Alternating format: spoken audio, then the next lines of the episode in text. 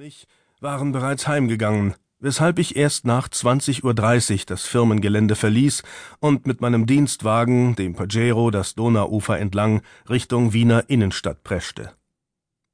Wie immer zu dieser Zeit war die Straße schlecht beleuchtet und leer, und ich hatte Zeit nachzudenken.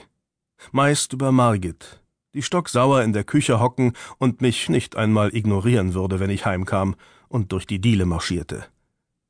Eine halbe Stunde später sperrte ich die Wohnungstür auf, spähte nach Margit, bemerkte sie wie üblich in der Küche, warf den Autoschlüssel auf die Kommode und ging schnurstracks auf die Toilette. Dort sah ich es dann. Unschuldig lag es auf dem Spülkasten zwischen dem Duftspray und den Ölpflegetüchern. Eines von Sammys Boten. Ich hielt das Gebilde lange in der Hand, drehte es zwischen den Fingern herum und betrachtete es genau. Das Boot war nicht einmal so schlecht. Mit etwas Fantasie konnte man sogar eine Sitzbank und die Einkerbungen der Ruder erkennen. Die neu eingelegte Klopapierrolle lief an der Wandseite hinunter.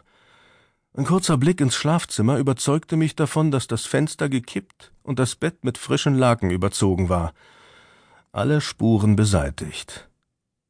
»Hast du meditativ abgeschaltet, Sammy, und mit Margit Energie getankt und sie ordentlich durchgefickt, bevor oder nachdem du dein Scheißboot gebastelt hast?« Ich zerknüllte die Klopapierrolle in der Faust, stopfte sie in die Hosentasche, nahm einen grünen Apfel aus der Schale im Vorraum, schlenderte in die Küche und lehnte mich an den Türstock. »Schatz?« fragte ich kauend. »Hattest du heute Besuch?« Margit blickte erstaunt auf, versuchte zu lächeln und zupfte an den Bändern ihrer Schürze, gelbes Blumenmuster auf blauem Stoff. Ein Träger war über ihre Schulter gerutscht, blonde Strähnen hingen ihr wirr in die Stirn und auf ihren Wangen ein roter Flasch. Niedlich sah sie aus. Gar nicht so sauer wie sonst. Äh, »Nein? Warum? Wie kommst du darauf, Chris?« murmelte sie, wandte sich ab und zerkleinerte bereits die nächste Zwiebel mit dem Küchenmesser. Tack, tack, tack. »Nur so.« Ich zuckte mit den Achseln. Ich dachte, jemand vom Arbeitsinspektorat käme heute noch vorbei. Er wollte sich mit mir persönlich unterhalten, log ich. »Aha«, antwortete sie. Tack, tack, tack. Das Messer klapperte im Eiltempo auf und nieder. »Ein unangenehmer Zwischenfall im Büro«, fügte ich hinzu und verließ die Küche.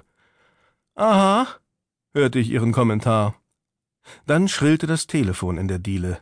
»Das ist für mich«, rief sie, knallte das Messer auf den Küchentisch und lief in den Vorraum, doch meine Hand war schneller auf dem Telefonhörer. »Das wird wahrscheinlich der Arbeitsinspektor sein«, log ich erneut und hob den Hörer von der Gabel. »Hallo?« Ich biss vom Apfel ab. In der Muschel war nur statisches Knistern und der Atem eines Mannes zu hören. Eine Sekunde später war die Leitung tot.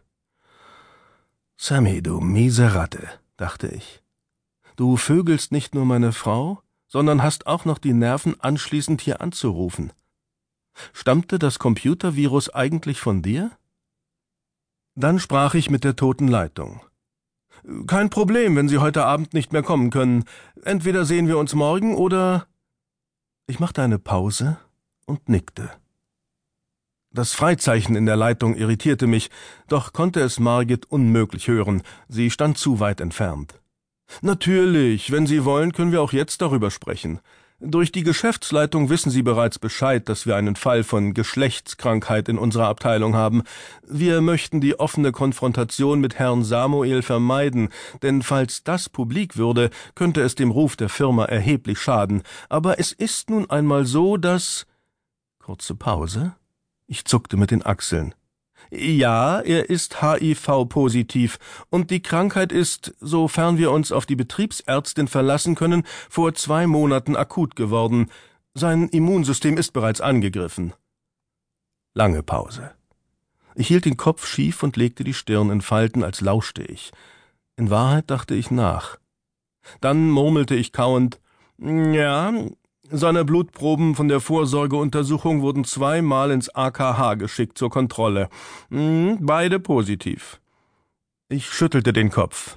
»Nein, selbstverständlich weiß er noch nichts davon.« Was war ich doch für ein Scheißkerl. Ich führte noch eine Weile Selbstgespräche über Kündigungsfristen, Abfertigungs- und Urlaubsansprüche, das sofortige...